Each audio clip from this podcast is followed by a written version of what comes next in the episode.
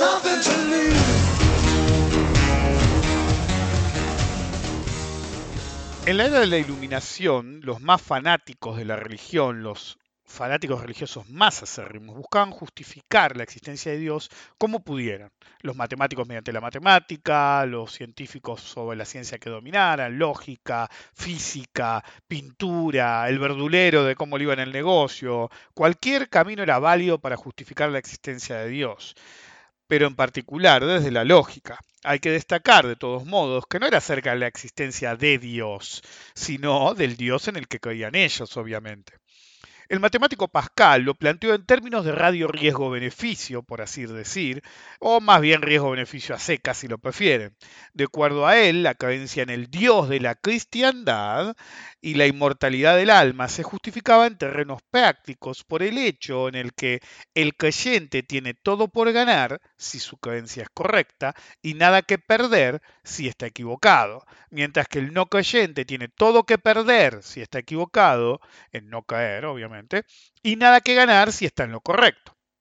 Así, planteaba que creer está justificado por un egoísmo práctico, sin entender que uno no puede forzarse a caer o no en algo porque le convenga.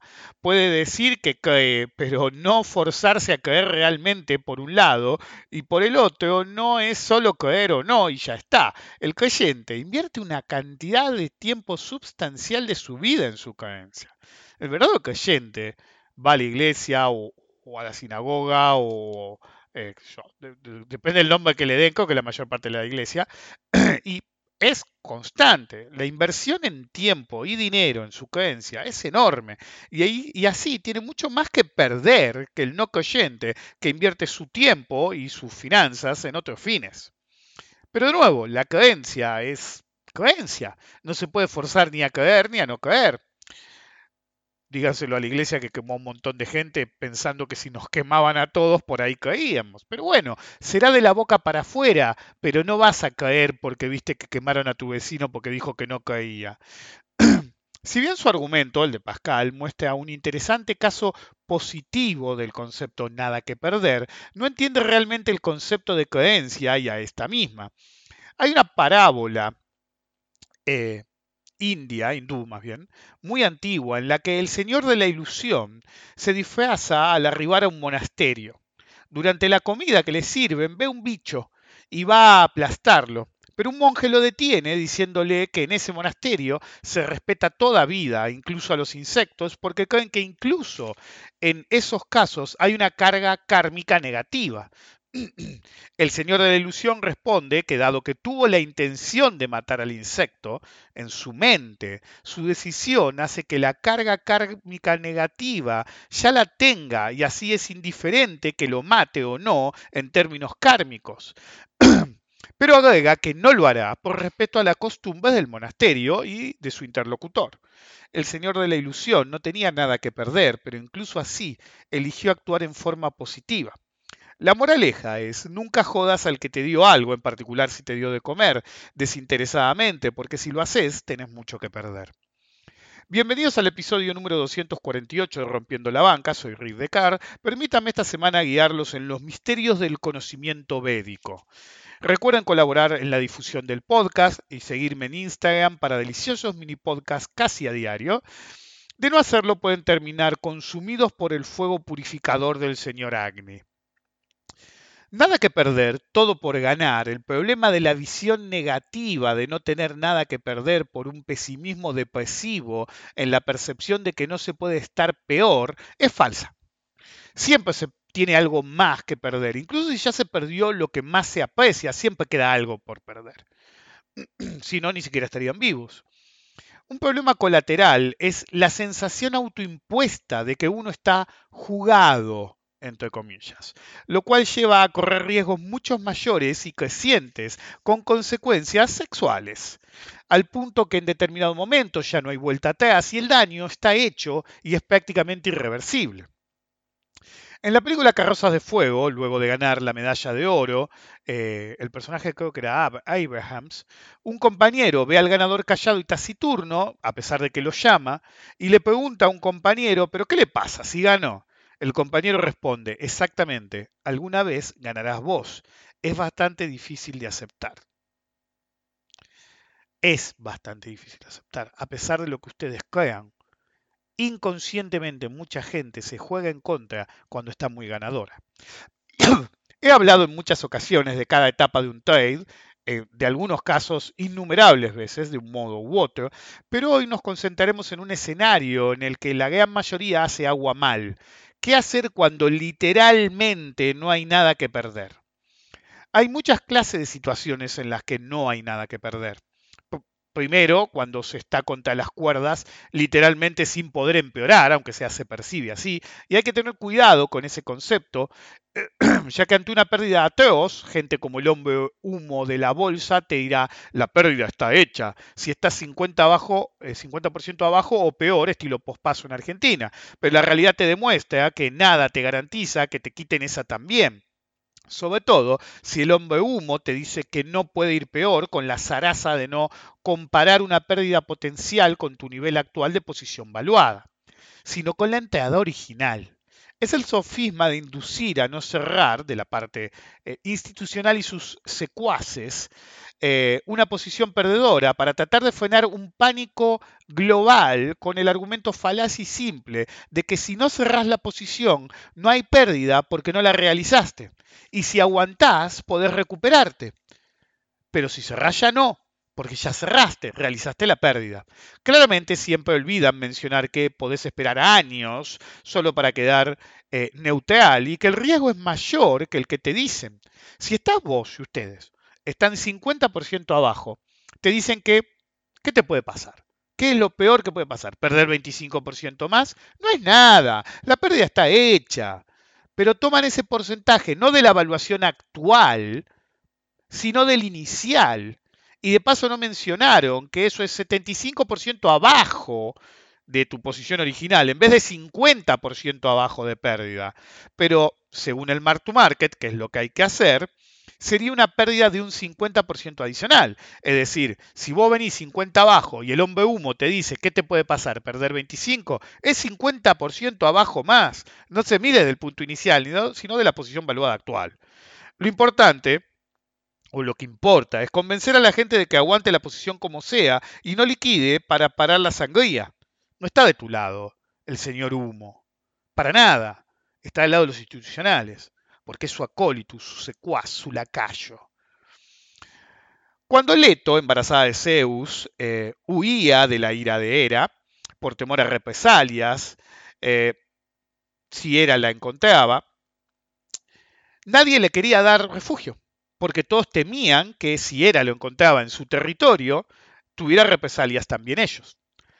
La isla rocosa y desértica de Delos, que se supone que estaba flotando, que no estaba agarrada al lecho marino, la recibió pensando que no tenía nada que perder, pues parece que Delos no se había enterado de lo que le pasó a su prima Creta.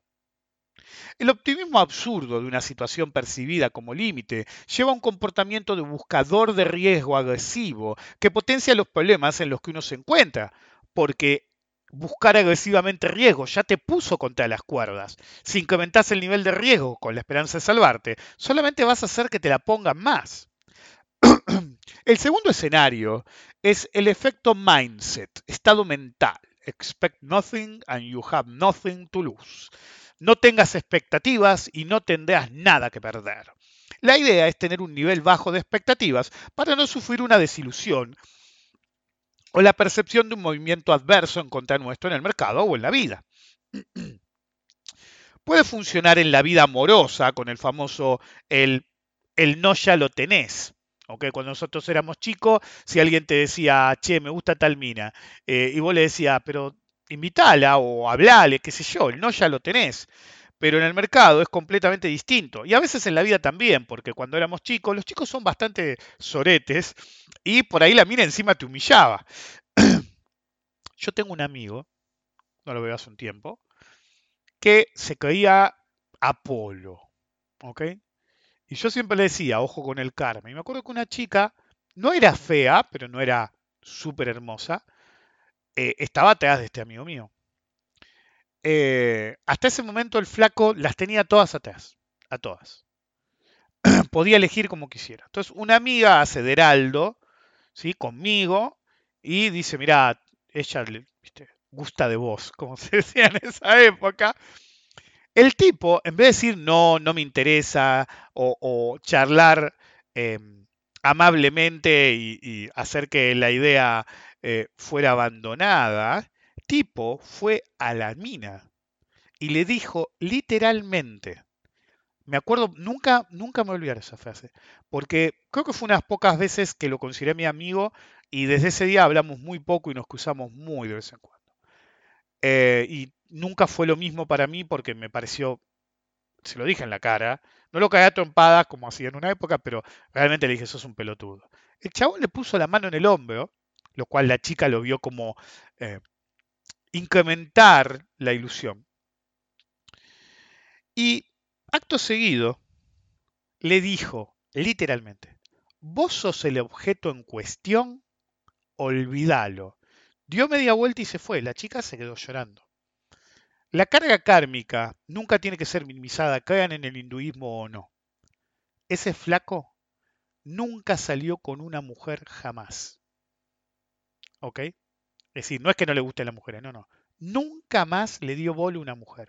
Jamás. Ni a iniciativa de la mujer, ni iniciativa de él. Hasta el día de hoy, unos, ¿qué? ¿30 años después o más? Ojo con la carga kármica. Y ojo con ser un sorete. Pero ok, en el mercado es completamente distinto en general. Si no tenés buenas expectativas, directamente no deberías tomar esa posición, porque las probabilidades ciertamente no están de tu lado. Los dioses tampoco. El tercer escenario es similar. Algunos lo llaman el efecto Deadpool. ¿sí? Eh, sí, el de los cómics. ¿sí? Desde que apareció Deadpool en los cómics había un personaje que tenía una actitud similar, eh, pero Deadpool se caracterizó por esa eh, característica, entonces, valga la redundancia, entonces medio como que se empezó a llamar el, el efecto Deadpool. El argumento es no tener posesiones de ningún tipo, ni attachments a ningún tipo, para forzar un escenario de nada que perder todo por ganar. Es decir, qué sé yo, es como alguna vez han nunca tengas nada que no puedas abandonar en 60 segundos, se decía en una época. Era una frase delincuente, obviamente. El problema es que en este negocio estamos por guita, call hard cash. Y a la primera que ganamos, ¿sí? ya no se cumpliría el efecto Deadpool, porque ya ganamos una vez. Por ahí en peleas te puede servir, o marginalmente ser un amargado en la vida te puede servir, pero al final del juego sos un perdedor, nunca ganás, porque estás solo, porque sos Nadie. En el cuarto escenario es el verdadero y literal nada que perder. El momento de tomar una posición que no puede perder, bajo ningún concepto, no importa lo que pase. No es un escenario común, tampoco es tan inusual, pero no es común, si vamos al caso, pero ciertamente sucede en particular en el mercado de bonos distress, ¿sí? los, bonos eh, complicados y en el mundo del arbitraje. En el arbitraje no me voy a adentrar porque eh, el retorno está embebido en el arbitraje mismo. ¿Qué quiere decir esto? Ves el desarbitraje, tomás la operación, y sos el arbitrador. Entonces normalmente es entrar y salir. Entonces siempre me hacen caer de risa cuando dicen sí, porque estoy arbitrando. Excepto situaciones muy particulares de arbitraje de paridad entre bonos, normalmente un arbitraje es entrar y salir. Y los tipos dicen sí, estoy arbitrando. ¿En qué posición? Y es una posición un mes. Y no, ya no estás arbitrando, estás haciendo algún otro tipo de cosa. Es decir, de hecho, el arbitraje de futuros versus spot, técnicamente hablando, toma tanto tiempo que no es un desarbitraje en sí, sino es una operación de captura de valor tiempo. ¿Ok? Sea la dirección que se haga. Pero bueno, eso es otro tema. Concentrémonos en el mercado de bonos. Argentina se caracteriza por las cíclicas oportunidades de este tipo en el mercado de bonos, porque siempre hay inestabilidad, situaciones en las que es imposible perder, pero hay que saber esperarlas y saber actuar en consecuencia cuando se dan. En 2008, nadábamos, el país, Argentina, nadaba en reservas y capacidad de pago. De hecho, el gobierno quería pagar todo el tiempo para demostrar que podía pagar, una muestra de fuerza. Habíamos levantado el préstamo del FMI cash y todas esas boludeces que ahora están en los libros de historia. Mientras la crisis era un claro shock externo, era totalmente iniciada en la hiperespeculación, el sector inmobiliario, las primeras potencias del mundo, en particular en Estados Unidos. Bonos en dólares a tres años en Argentina cotizaban a 25 centavos por dólar y tenían una tasa de interés del 7% anual sobre el nocional, sobre el valor nominal, 100, uno si lo prefieren, en términos de centavos por dólar. Se podían esperar 75 centavos por dólar en un bono en particular, de la M11, en tres años y el 7% de interés, ¿sí? semestralmente 3,5% de interés, durante la vida del bono. El resto de los bonos de toda la curva tenía un comportamiento similar de una manera u otra de acuerdo a sus condiciones de emisión. Por ejemplo, el RO15 vencía en vez del en el 2011 el 2015, lo cual lo hacía un bono a 8 años. Pero la paridad era incluso más baja, llegó al 16, 17, 18 paridad, ¿ok? Según lo midan. De memoria diría 1666, pero por ahí la memoria me engaña. Debería ver mis archivos, pero bueno, siempre cuando lo cuento, lo cuento al pasar como algo que pasó en su momento. Y ese bono en particular pagaba, si mal no recuerdo, el 8% de interés. Entonces, tenías una tasa de interés considerable, ¿sí? Y encima de eso, vos pagabas 20 o 30, depende del, bono, eh, centavos por dólar, y a vos te pagaban nominal. Entonces, básicamente, el 7, si vos pagás el bono que vale 100 a un tercio, la tasa de interés percibida anual se triplica. Pues vos pagaste un tercio. ¿ok? Entonces pasabas a pagar el 21, el eh, recibir el 21, el 24, el 25% de interés. Era una locura. El A17, que era más lejano todavía, ¿sí? ya era un bono a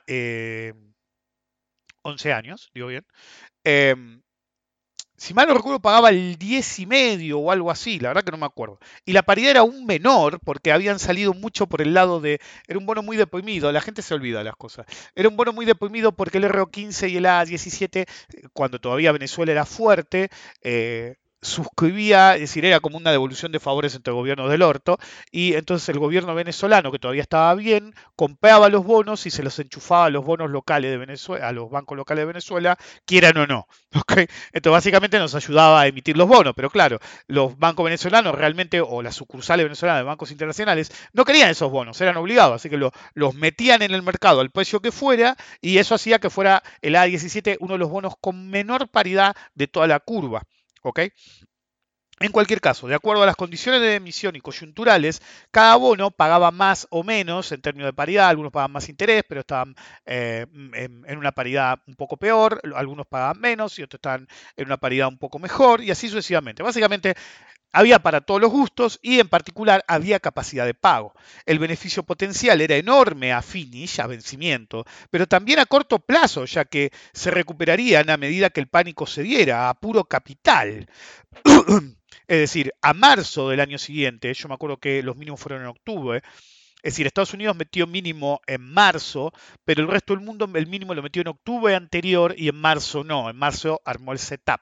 ¿ok? El, mi tipo de setup 1, 1A, 2 o B, bueno, ese tipo de setup en todo el mercado en general, menos en Estados Unidos que dio divergencia negativa, así que era otro tipo de setup, pero era para arriba, papá. en cualquier caso, en marzo, creo que alguna vez me conté que me crucé con, no iba mucho a la bolsa en ese momento, eh, me crucé con el Poteval y me dice, che, ¿cómo anda? ¿Qué estás haciendo? Y yo le dije lo que estaba haciendo. Me dice, sí, yo estoy operando RG12, que era un bono amortizable que había sido resultante de los quilombos del gobierno anterior, ¿se acuerdan? Especificación, quitas, qué sé yo, bueno, para compensar te dieron RATS, eh, en dólares te dieron RATS RG12 y RS13 era la otra ticker, y en pesos te habían dado el 2008, que creo que era RO08, si mal no recuerdo, pero los bonos en pesos solamente operaba uno provincial porque paga mensualmente, así que no viene al caso, eh, pero en cualquier caso, eh, a marzo ya todos se habían pasado el RG12 y el RA13, era RA13, el RS13 eran pesos. Y RA13 porque eran los que habían subido menos, porque eran amortizables, entonces no ibas a poder eh, recibir la cantidad de dinero por flujo de interés igual porque te iban a ir amortizando. Entonces te iba a amortizar capital, pero ibas a cobrar menos intereses durante la vida del bono porque cada vez tenía menos valor residual.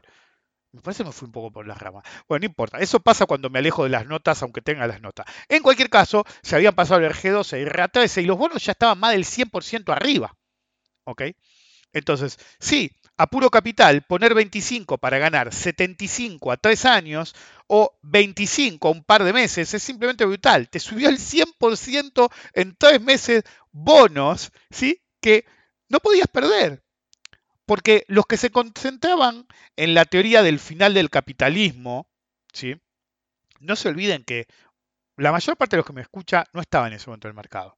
Esa semana se discutía el final del capitalismo. Si había gente que me llamaba y decía, che, boludo, el capitalismo puede terminar. Mi mujer misma me dijo, che, de veras, ¿qué va a pasar el lunes? Yo decía, tranquilízate, el capitalismo no va a desaparecer, es otro pánico más, un pánico extremo.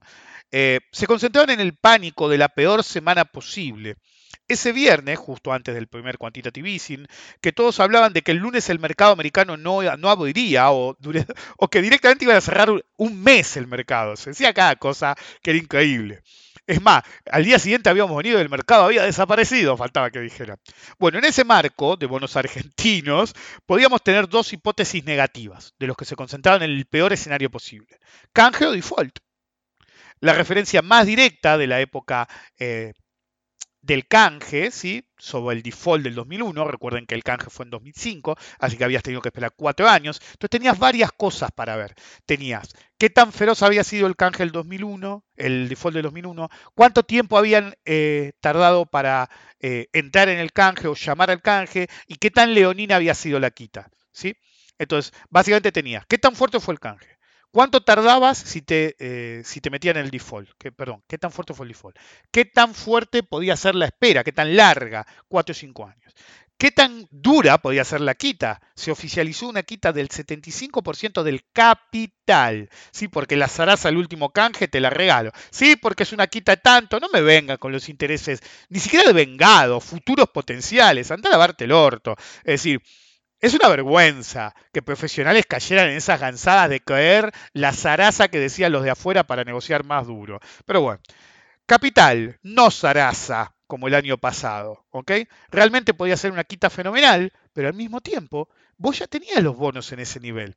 Es decir, en la mayoría de los bonos argentinos en dólares de ese momento, el peor escenario era no quedar neutro, ¿sí? Directamente ganar en algunos casos, como el RO15, un default extremo, como el del 2001, significaba ganar 6%. ¿Ok? Sí, el peor escenario era ganar, sí, había que esperar. No sabía si no iba a tener que esperar cuatro años, pero significa que tu peor escenario era ganar 6% y esperar. ¿Ok? Pero no se perdía. Pero si comparaban con el beneficio potencial, no tomar la posición ya era ridículo. Y a pesar de eso, conozco un montón de gente que ni siquiera los miró, que escapó. Albert, mi amigo, no el programador, como digo siempre, eh, está en los programas de radio que él hacía, a veces venía invitado, y hablábamos de bonos y decíamos, che, qué bueno tener los bonos a 20, 25 de paridad, había que comprarlos para vos. Y yo decía, y sí. Eso fue en el 2005, 2006, pónganle.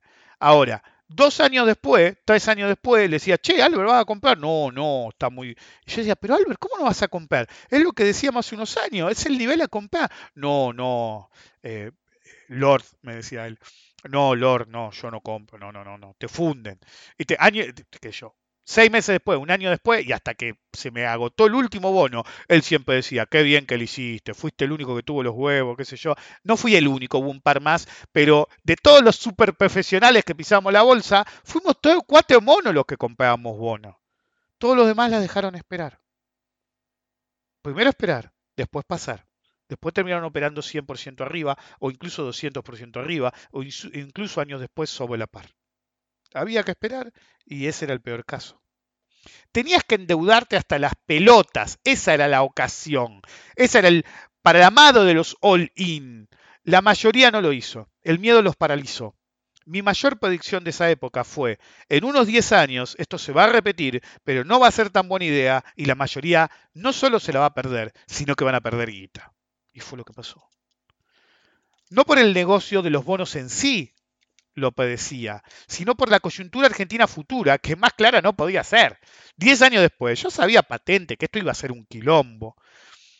Una vez en proceso, la posición debía ser administrada para maximizar los retornos, dada la buena decisión que tomaste en abrir esa posición. Avancemos a la situación actual. No hablaré del canje en sí, porque ya hablé en su momento y la idea eh, es comparar con el 2008 la actualidad. Eh, tan iguales y tan diferentes. Actualmente el mercado de bonos en Argentina en sí tiene un contexto similar y a la vez diferente, pero el problema es la coyuntura económica y el país y las perspectivas en general del emisor, del país. Los bonos están ultra baratos, pero al venir de un canje optativo reciente, no de un default, el flujo de fondos es bajísimo, en particular la tasa de interés, hasta no entrar de lleno en el periodo de amortización hasta que no se entre de lleno en el periodo de amortización, el mercado va a estar muy pesado y en particular teniendo en cuenta la relación entre el riesgo del emisor, que es feroz, y el flujo de fondos. Pero lo peor actualmente es que el país está quebrado, realmente quebrado. Y en, en acontecimientos recientes se demostró que la voluntad de pagos no es la mejor. De hecho, la última zaraza con porque él está involucrado, Nación Sarasa, con el Fondo Monetario Internacional, quieren negociar la guita, que se supone que la tenés que usar para pagar otros préstamos, y préstamos para pagar préstamos, es típico, es Argentina. Pero no, vamos a combatir la, pobreza y, vamos a generar educación y qué sé yo. Mira, no me venga con Sarasa, papá. El altruismo te lo debo, porque altruismo para la decisión y después te la vas a afanar, porque son políticos. Van a combatir la pobreza, la percibida de ellos con sus bolsillos llenos. Así, si bien están en un nivel de nada que perder, no hay ningún driver que permita especular con un dinamismo fuerte en lo inmediato, más allá del potencial empuje del tipo de cambio y el spread oficial versus paralelo que ya hablé en un podcast X. Uno puede no tener nada que perder en precio, pero factorear el tiempo potencial es clave para gatillar o no y también para, si uno gatilla, definir el tamaño de posición a tomar, qué etapas las va a adquirir y el riesgo de exposición aceptable para cada uno, personal. El quinto escenario es la posición que nace con cobertura, la más perfecta, el put casado. Casi simultáneamente, consiste casi simultáneamente en comprar un activo y una opción de venta sobre él. Si se hace mierda, ejerces la opción de venta y no tuviste riesgo. Solamente tienes un sobrecosto al precio de compra de la acción. Si la acción salía a un dólar y tu, tu put sale 10 centavos, tu verdadero costo es 1,10. Si baja de 80 centavos, ejerces. Si no, aguantás. Para ser ganador ya no tenés que superar el precio de la acción comprada a 1, sino 1,11, que es acción más costo de put. En cualquier caso, Siempre me acuerdo de un amigo, en 2006 me cruzo en la bolsa un amigo del Banco Central y hablando del mercado me dijo que por fundamentos había hecho una, eh, un married put en Tencent. Tencent, para los que son del exterior, o algunos que no saben mucho de qué hace cada compañía propiamente argentina, eh, es una transportadora energética. Entonces el argumento de él es un argumento que yo he usado a través de los años, pero que como fundamento de su importancia no transmite que en realidad debería tener un dinamismo per se. El argumento era, es la única transportadora, la principal del país y la que, el argumento de él, obviamente, y que cotiza en la bolsa. ¿Ok? Y él eh, anticipaba problemas eléctricos, de hecho era una, en ese momento todos los anticipábamos, Imagínense 10 años después lo que pensábamos, pero bueno, en ese momento se creía que faltaba energía para la industria y para la gente y que la demanda de las transportadoras iba a ser feroz y su margen de ganancia iba a crecer. Él había sacado de la ecuación un verdadero problema. El congelamiento de tarifas duró muchísimo tiempo y casi siempre la manija de la época del galpón de turno era no, no, se viene el, el descongelamiento, perdón, me el descongelamiento de tarifa. Y lo, anunciaron como mil veces y no pasó ni una. Era para caerse de risa. Pero bueno, seguían anunciarlo pues seguía funcionando. A él no le gustó cuando le dije que él no tenía un Marriott Put en realidad. En una acción ilíquida, casi sin opciones y menos con puts, su protección era inexistente a corto plazo. No tenía sentido. ¿sí? A corto plazo no tenía sentido. A largo plazo no iba a poder renovar. Y si lo lograba renovar, el costo de la cobertura iba a empeorar la situación tanto que eventualmente, ¿sí? Eh, incluso era mejor aguantar la posición y que se derrumbara que seguir poniendo la guita en puts.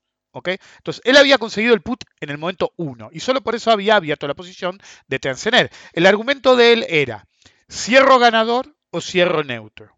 No pasó ninguno de los escenarios. Se le movió un poco adversamente y no quiso cerrar. Cuando quiso hacer rollover, obviamente no pudo.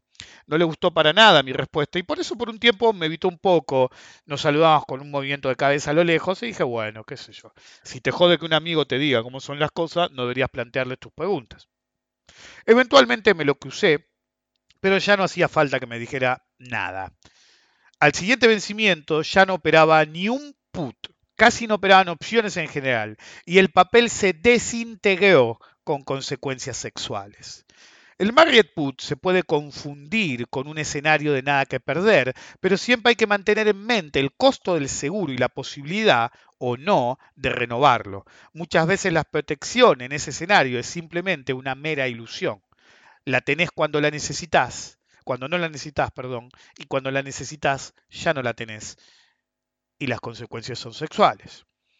El sexto escenario, finalmente llegamos al núcleo de la cuestión de hoy, donde todos hacen agua. ¿Qué hacer ante una posición ultra ganadora? Este es nuestro caso particular de hoy, el punto central, algo similar a lo que hablé en el episodio titulado House Money, si mal no recuerdo, cuando nuestra situación es de tener una posición tan positiva, extremadamente positiva, ahí es donde la situación se vuelve realmente interesante. Ahí es donde realmente la mayoría no sabe qué hacer. No importa cómo llegamos ahí, puede ser una combinación de lo que ya mencioné o simplemente una jugada arriesgada que funcionó y básicamente mutó en tener un montón de guita o una combinación de todos, pero básicamente muta de tener mucho riesgo a riesgo nulo si actuamos en consecuencia. Como siempre digo, al tener una posición activa, dejamos de ser traders o inversores para ser administradores de riesgo. El primer problema a evitar es institucionalizarse. Quedar atrapado por la idea de las satisfacciones que nos dio el activo.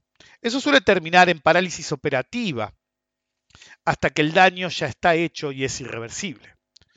Si se logra evitar este sesgo adictivo, que da la sensación de ser un ganador. Hay varios caminos posibles. El primero y el más obvio siempre es el mismo, liquidar, cerrar todo. Es lo que más cuesta.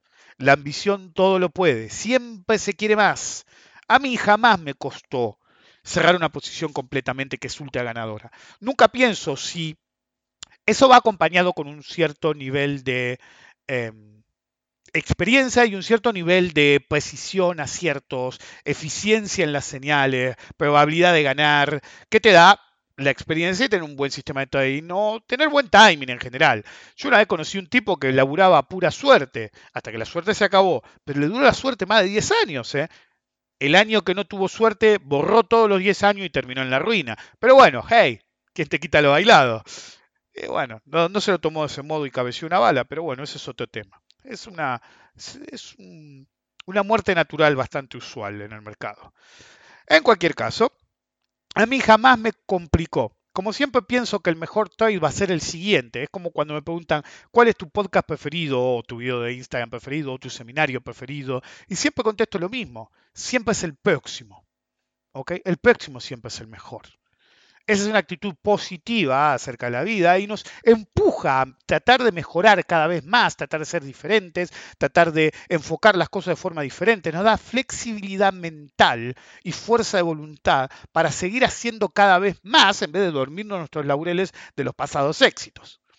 Entonces, como yo siempre pienso que el próximo toy va a ser el mejor, nunca sé qué me puede gatillar, cualquier cosa puede ser, eh, puede ser que llegue a un objetivo parcial, puede ser que el mercado se calme un poco. Normalmente es un target parcial que llegó de golpe. Por ejemplo, Livermore siempre decía, el otro día lo volví a mencionar, Livermore siempre decía, vos por ahí querías salir en 200, ¿ok? Pero en 150 te dejan cerrar una posición enorme, enorme en dos segundos. Toma el cierre, flaco. No importa que vaya a 200. Por ahí va a 200 y no podés cerrar y luchás y te estresás. Si operaste bien, y estás extremadamente ganador. No busques el último centavo, lo he dicho mil millones de veces. Si tenés la posibilidad de salir bien y rápido, salí y déjate de joder. Eso lo decía Liverpool. Salís y chau. Alcanza un objetivo suficiente o una liquidez suficiente o algo que te dice, ok, mejor salgo acá y chao, me voy a boludear. a veces es una situación combinada, por ejemplo. No fue exactamente un eh, objetivo parcial, alguna vez lo conté. Yo mi, viejo sistema de steps, en un momento tenía tanto CLF, la acción estadounidense, que era enorme la posición. Porque había hecho cuatro entradas. Se seguía haciendo mierda, yo seguía, seguía comprando. El tema es que un día, ¡pum! A la mañana, ¡pa! 40, 50 arriba, no me acuerdo cuánto fue. Ese había que buscar en Twitter, por lo escribí. 40, 50 arriba. yo siempre estoy anotado. Estaba anotado en Target 1, Target 2, Target 3, Target 4, Target 5. Un par de targets por cada posición o un target por cada posición. Un montón de targets. El grafiquito estaba lleno de targets. Entonces me levanto a la mañana. En el pre-market ya había hecho pa, pa, pa, pa, pa. Me estaba viviendo el celular. Miré, se había hecho todo. Entonces, qué yo, me levanté tarde porque la ganancia ya estaba hecha agarro, y mi mujer me llama a comer, qué sé yo, y me voy a sentar a comer con ella y le digo, ¿me das un segundo? ¿Viste? Me acaba de sentar, ¿ok? Me voy a la oficina, vuelvo 30 segundos después y me dice, vendiste todas las posiciones, ¿no? mi mujer me conoce. le digo, sí. Y me pregunta, ¿por qué? Simple.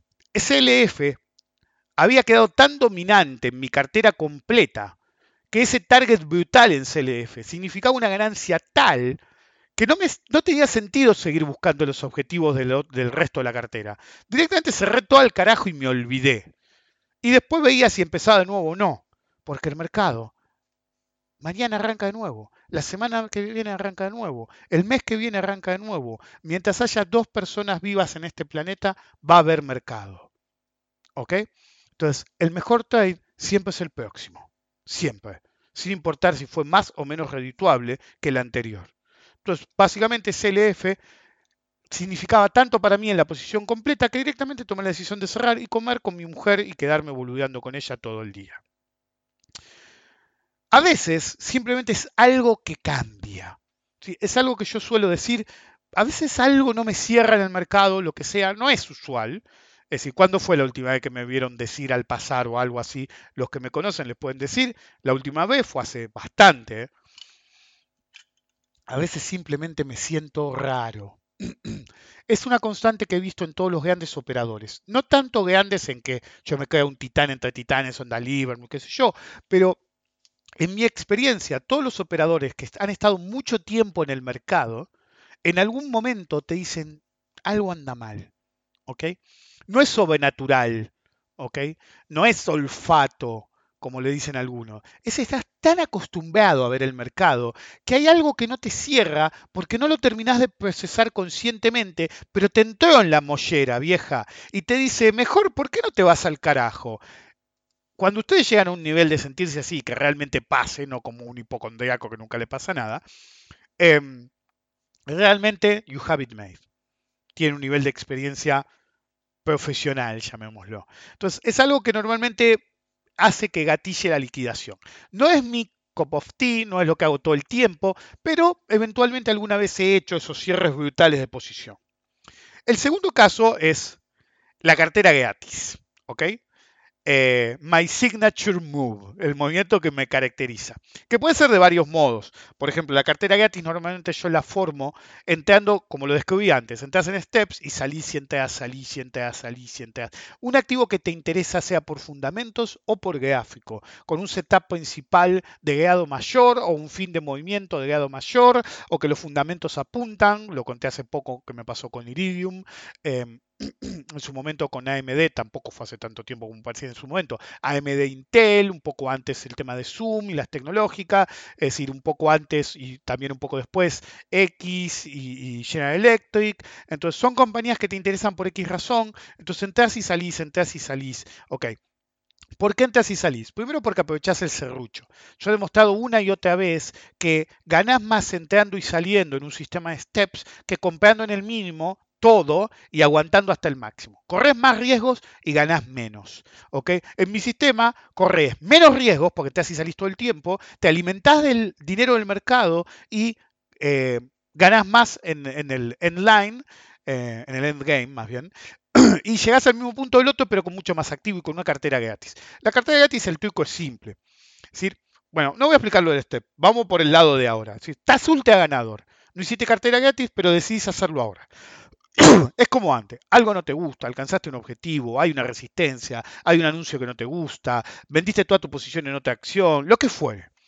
Entonces, ¿qué significa hacer cartera gratis? Simple. Tenés dos caminos. Uno es recuperar todo el capital inicial que pusiste. Supónganse que ustedes pusieron mil dólares y ahora tienen 20 mil dólares. Entonces vos tenés el camino uno. Sacás tus mil dólares del juego y estás con 19 mil dólares de house money, dinero de la casa. ¿Ok?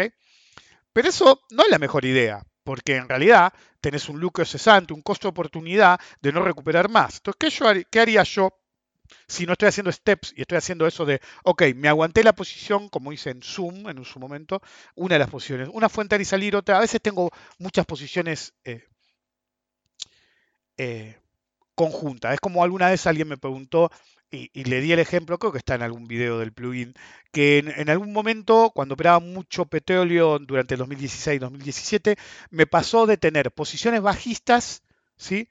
En un grado mayor, ¿ok?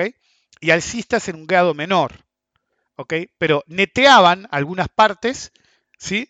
Algunas piernas de todo el cruce neteaban y por momentos parecía que no tenía ninguna posición. Y yo sí tenía una posición, pues estaba vendido en un grado, y comprado en otro grado. ¿Se entiende?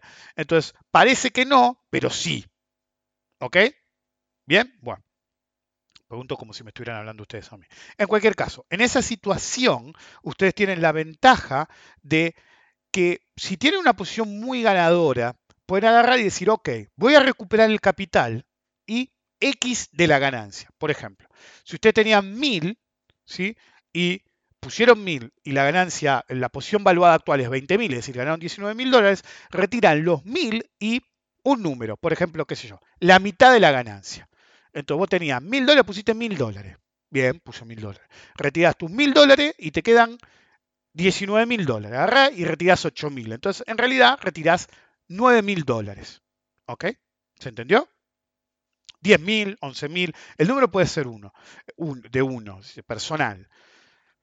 Es algo que si yo fuera un operador de criptomonedas y la mayor parte de lo que andan dando vuelta, aparentemente son todos millonarios. Yo no entiendo por qué siguen trabajando verdulero, empleados y tan millonarios son. Onda, no, no, me la aguanto hasta... No, no sos millonario. Pusiste 100 dólares y tenés 10 mil dólares. ¿Qué 10 mil? Pusiste 10 dólares y tenés 2 mil dólares. Bueno, me alegro por vos. ¿Ok? Pero realmente sos un chichipío entre titanes. ¿ok? Cualquier galponero del Merval tiene más guita que vos. En cualquier caso. Y hablo de galponero mal, pero bueno, no importa. Si realmente la estás volteando mal en tu criptomoneda favorita, lo que deberías hacer es recuperar el capital inicial, sacar la mitad de la ganancia y ponerla en cold hard cash en tu puto bolsillo fuera del sistema, porque es un sistema muy peligroso el criptocasino, ¿ok? Entonces, ¿qué hago? Me quedo con, la, con toda la que puse originalmente, con la mitad de las ganancias y con el resto sigo, comprate el shitcoin más pedorro que creas que va a volar, es house money, fucker, pero no entienden Si, total te caes que, que yo, el Bitcoin o lo que carajo sea, se va a ir un millón. Entonces, sé vivo, saca la mitad la, y seguí con lo que te quedó. Y si duplicás o triplicás la guita de nuevo, saca la mitad de la ganancia. Y si lo volvés a hacer de nuevo, saca la mitad de la ganancia. Porque un día te cantan el cero. Y más vale que hayas sacado suficiente guita a medida que ganabas. Pero esa parte no la entienden, porque no son traders. No saben nada. Entonces, la cartera gratis se basa en recuperar el capital invertido para asegurarte que vas a sobrevivir a largo plazo y sacar la mitad o más de la ganancia, si fue tan sustancial, y seguir con el resto. Además, se puede hacer cruces como hacer eso mismo y comprar un put por si se te hace mierda. El que opera Geanos, yo tengo un par de conocidos que operan Geano a lo, pavote porque son productores. Y hoy uno me lo dijo, justo uno que no sé qué tan grande es o si solamente es especulador, me dijo, bueno, voy a ver si lo manejo con puts. Pero alguien que opera duro, ¿ok? Y vende Geano, qué sé yo. Es decir, desde el medio del 2020, el maíz te subió de 320 a 732, hijo de puta. La montaste, me preguntaste cómo hacer, le tuviste fe, qué sé yo. Estás más del 100 arriba, hermano. Entonces yo le dije, dejá de romper las bolas, vendé a futuro, comprate puts, eh, ¿ok?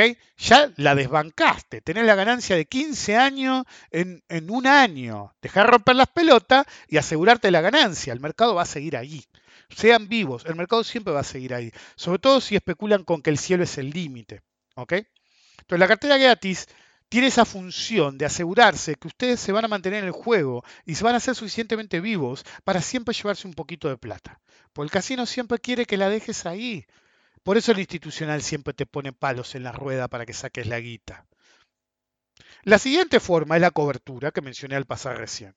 En puntos críticos o en forma crónica, comprar puts Em, protectivos, por ejemplo, el caso del maíz, decís, ok, mira, está ahí, y bueno, comprate un put. Ok, si el tipo que me lo preguntaba, creo que ayer o anteayer, el tipo me lo preguntaba ayer o anteayer, y le digo, estás en 300, ¿sí? No, ayer, ¿sí? porque ya estaba a 720 casi. le digo, estás arriba de 700, ¿ok? Te viene subiendo desde 300. Comprate un put, pelotudo, le digo.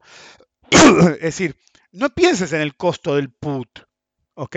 Pensá en toda la ganancia que te asegura ese put. Además, sos productor y especulaste. Te tenés que comprar una pila de puts. Es una fracción de la que ganaste. Y si llega a corregir fuerte, te cagás de risa, ganaste más guita todavía, ¿ok? En cualquier caso, la cobertura muchas veces depende de que en realidad no tenemos mercado de opciones disponible o en suficiente profundidad. Alguien me puede decir, sí, alguien me va a decir sí hay, ¿ok? Pero no hablamos de un mercado real. Duro como puede significar. ¿sí? Raro como puede significar. Ustedes pueden cubrir una cartera de criptomonedas de cualquier mierda, ¿ok? Pero digamos esa mierda que tanto gusta. Esa mierda que digo que no hay que operar. Suponete que te forraste. ¿Ok? Pero claro, no tenés puts para comprar, es cerrar o cerrar. Muy bien podés tratar de operar los futuros o algún derivado, pero no tenés, no tenés, no tenés acceso, tenés 100 millones de dólares en Binance, ¿ok? O en Cuchuflito Express Crypto, donde el dinero viene a morir, y vos la pusiste y estás convencido que no te va a pasar nada, ¿ok? Bien. Hay modos, como expliqué creo que en opciones avanzado, en los que incluso si un activo particular no tiene, eh, ¿cómo se llama? Opciones o derivados en general, uno puede usar derivados de un índice mayor. Por ejemplo, uno, y yo he hecho las cuentas, porque alguien me lo preguntó y me dio curiosidad, normalmente ante algo así lo hubiera sacado cagando, pero la verdad que me dio curiosidad. es decir, lo modelé, qué sé yo, calculé cómo tenía que hacerse yo, y miré los archivos de datos históricos para ver si hubiera funcionado, y funcionó. Uno podría, una cartera de CryptoSheet, o incluso una como el Bitcoin, Ethereum, incluso el DOG, eh, eh, generar cobertura de puts haciendo ciertas cuentas, obviamente, no es simple de hacer, con puts del SPX, del Standard Puts 500. ¿Es una cobertura perfecta? No, el régimen de volatilidad es muy, muy, muy diferente. Pero a pesar de eso, sí se puede hacer. Sí se puede hacer. ¿Ok? Pueden usar puts de un activo mayor, por ejemplo, el, el SPX, o si tienen la fortuna de también ser capaces de operar eh, futuro Bitcoin, porque necesitas, es decir, a mí me encanta porque todos los high rollers que hay dando vueltas, todos, ¿eh? los high rollers que andan dando vuelta en el mercado de criptomonedas, tú dices, sí, porque yo, pero allí sí, pero, ninguno tiene suficiente guita para poner el margen de, eh, de un futuro Bitcoin, ¿sí? Y a otros les preguntás y tampoco son capaces de comprarse un Bitcoin entero. Entonces, me cruzo con tipos que dicen son ricos y no llegan a tener un Bitcoin. Y vos decís, che, loco, no te das cuenta que estás hablando pelotudez. Es decir, son cosas que se me ocurren a mí a veces. Si vienen y me, quieren hablar como si fueran super high rollers, y vos decís, eh, todo bien, flaco, pero realmente, eh, ¿estás consciente de lo que estás diciendo? Y bueno, las cosas son así, qué sé yo. Eh, pero bueno, cada, cada loco con su tema, pero igual.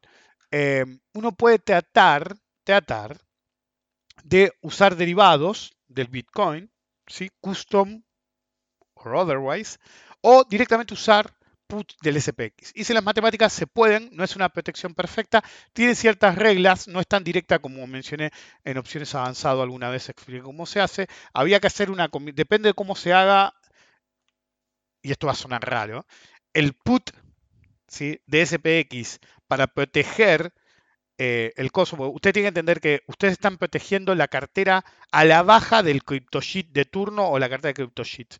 Y normalmente, si fuera otro tipo de activo, sería comprar puts de el SPX. Cuando hice las cuentas, me di cuenta que en este caso particular, hacer CryptoSheet y el régimen de volatilidad que tiene, asombrosamente, hacer un put de esa cartera, un put sintético, si lo quieren llamar así, a veces es comprar calls del SPX, sí, como escucharon.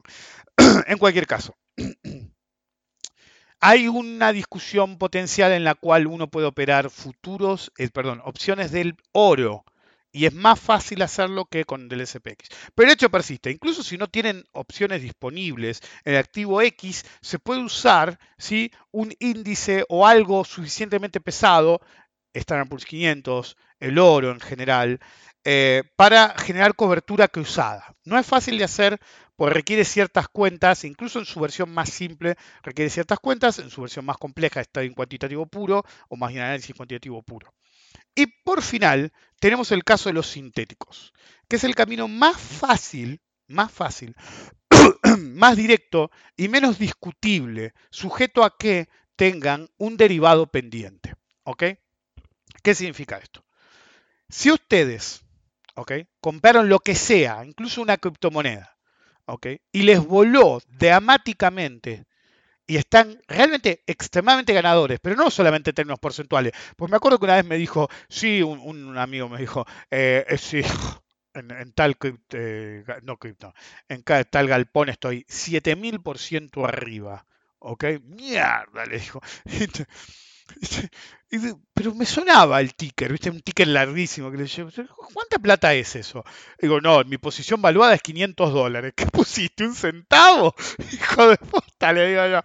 Eh, no sé cómo había terminado con ese cripto, eh, dale con el cripto galpón, con ese galpón, que luego el tipo estaba miles de por ciento arriba, sideral, pero eran un puñado de dólares. Y, viste, no da, ni siquiera por un puñado de dólares más. En cualquier caso, eh, si realmente está muy arriba en porcentual, o incluso no en porcentual, pero sí en absoluto, tiene mucha guita ganada, aunque porcentualmente sea poco, es decir, ¿qué prefieren ustedes? ¿Ganar el 100% de un dólar o el 10% de 10 millones de dólares? Y el 10% de 10 millones de dólares, flaco, es un paquete de guita, es un paquete de guita a defender, por más que el porcentaje sea bajo. Entonces, ultra ganador a veces puede ser porcentual y en valor absoluto, pero normalmente yo prefiero tratarlo en valor absoluto. Call hard cash en el bolsillo siempre es mejor que en el aire. En cualquier caso, si tiene una posición ultra ganadora, el sintético consiste en vender la posición, liquidarla, totalmente o parcialmente. Puede ser una combinación, pero vamos primero por el camino total. ¿ok? Como lo primero que dijimos, rompes todo, le das con un a la mierda, no tengo más puesta posición de mierda, la cierro toda.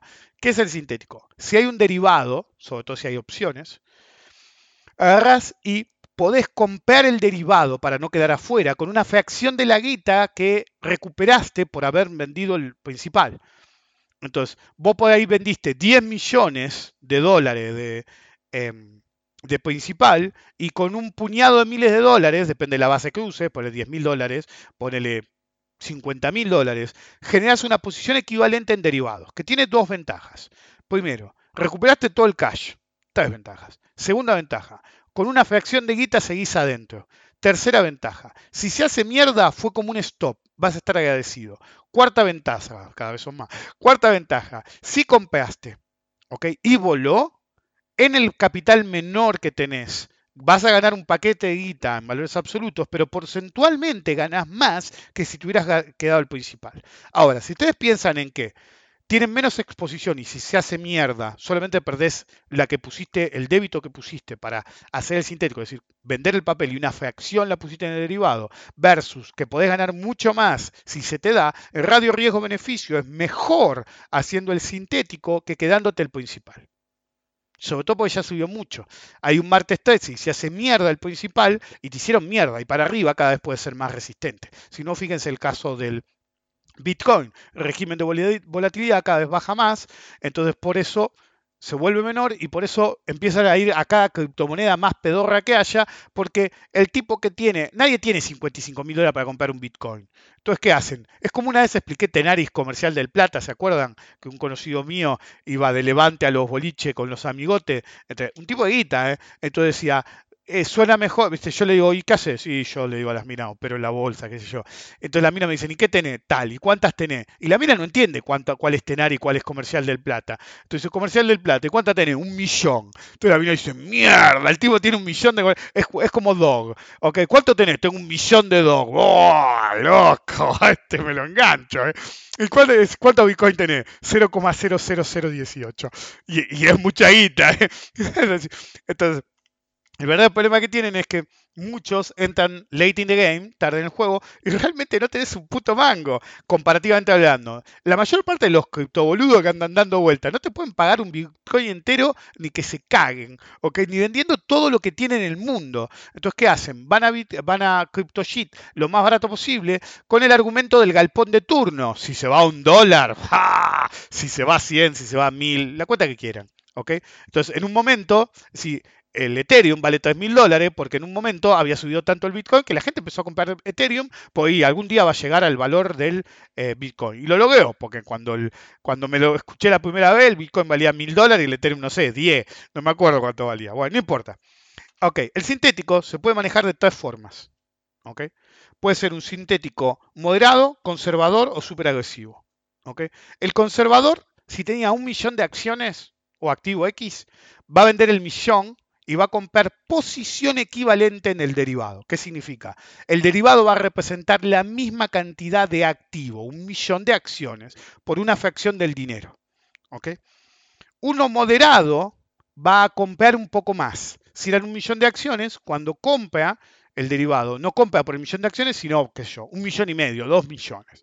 ¿Qué significa? Pone un poquito más de la que ganó. Sigue siendo house money, ¿eh? Y el agresivo es el... No les digo que pone toda la guita, pero ha habido casos en los que dicen, no, yo voy a ser sintético. Agarraron y vendieron el millón de acciones. ¿Cuánto es? 50 millones de dólares. Poneme el 50 millones de dólares en la base estratosférica, que sé yo. Oh, man, este, perdí todo. ¿Ok? Este, he visto casos así. ¿Ok? Pero bueno, normalmente el agresivo más qué yo, en sus facultades mentales, lo que hace normalmente es poner un poco más de la ganancia porque le tiene fe al activo. Recupera el capital lo más posible, pero realmente sigue en el juego. Ahora, como yo les dije, usted puede tener combinaciones. ¿Qué es una combinación? Uno puede haber hecho, en vez de vender toda la posición, algún ejemplo tipo cartera gratis. Ejemplo, tu posición valuada vale 10 mil dólares. ¿ok? Entonces, en vez de vender los 10 mil dólares y comprar eh, derivados, agarrás y decís, ok, yo había puesto mil dólares. Tú agarras y decís, ok, mi posición valorada es 10 mil. Vendo 5 mil dólares, me quedo 5 mil dólares de activo y con el resto de los 5 mil dólares que me guardé, una porción de eso lo hago en sintético equivalente, agresivo o conservador o moderado. ¿Ok? Entonces, hacer combinación de cosas. Eso lo hace normalmente la gente que tiene algún interés por mantener el activo. Por ejemplo, eh, si la gente que tiene realmente mucho activo y ya tiene poderes en la compañía en sí, no puede hacerse muy el loco porque pierde participación en el mercado. Entonces, el derivado no te va a dar esa participación. Entonces, no puedes vender todo. Entonces, incluso si le va muy bien, lo que hacen es agarrar, parar la pelota y vender una posición eh, en forma parcial para hacer un poco de ganancia. Lo hizo Besos hace poco, me parece, que vendió como 2 mil millones de dólares, una cosa así. La verdad que no me acuerdo cuáles fueron los números. Pero de vez en cuando van a ver que gente realmente es dueña de la compañía, venden para realizar cash cuando se dieron subas muy fuertes, pero no venden mucho. Pero igual, 2 mil millones de dólares es un paquete de guita, pero el tipo, dentro de toda su riqueza, no es tanto. ¿ok? Lo que tiene que entender, ¿ok? ¿Se acuerdan cuando se voté porque no sabía cuál iba a ser uno de los podcasts específicos? Es este, teoría y teoría aplicada. Es que saber más da más grados de libertad. Cuanto más conocimiento ustedes tienen, más libertad tienen para tomar decisiones, encontrar soluciones, saber cómo manejar las posiciones. Ok, muchos se concentran en, eh, es decir, muchos directamente son apostadores en el mercado. Una minoría siempre se preocupa en qué pasa si pierdo. Sí, le dan vuelta al asunto, le dan vuelta al asunto. Pero nadie, nadie hace algo muy simple. ¿Qué pasa si gano? Porque si gano, tengo que asegurarme que me voy con algo a casa. ¿Ok? Pero todos piensan, si gano no me voy a preocupar porque estoy ganando. Te tenés que preocupar tanto o más si ganás que si perdés. Porque si, si estás perdiendo, deberías tener un stop ahí y olvidarte del problema. Ahora, si estás ganando, tenés que asegurar de empaquetar lo más posible. Lo que hay que evitar, por definición, es en una especie de actitud contemplativa de la pantalla con tus números, una especie de nirvana de observación zen de los resultados positivos en papel. Mirás el tamaño de tu posición, como se Rowling Kitty, debe mirar su posición y se hace una... Ya saben a qué me refiero. Entonces, ahora miran y se quedan como en un nirvana o mirando el número y veo mis números cierto, qué sé yo. Y en esa mentalidad de nirvana contemplativo. Ahí es donde hacen agua todos por una inacción estupidizante, en la que sinceramente no hacen nada. Y si en algún momento empieza a caer, empiezan a decir, uy, pero estaba mucho mejor y terminan no cerrando nunca, lo he visto. ¿Se acuerdan cuando yo dije aquella vez lo que le pasó al Poto en su momento? Que agarró y en los 80 tenía una fortuna y como no supo cuándo cerrar, vino la tormenta y cuando terminó había perdido todo.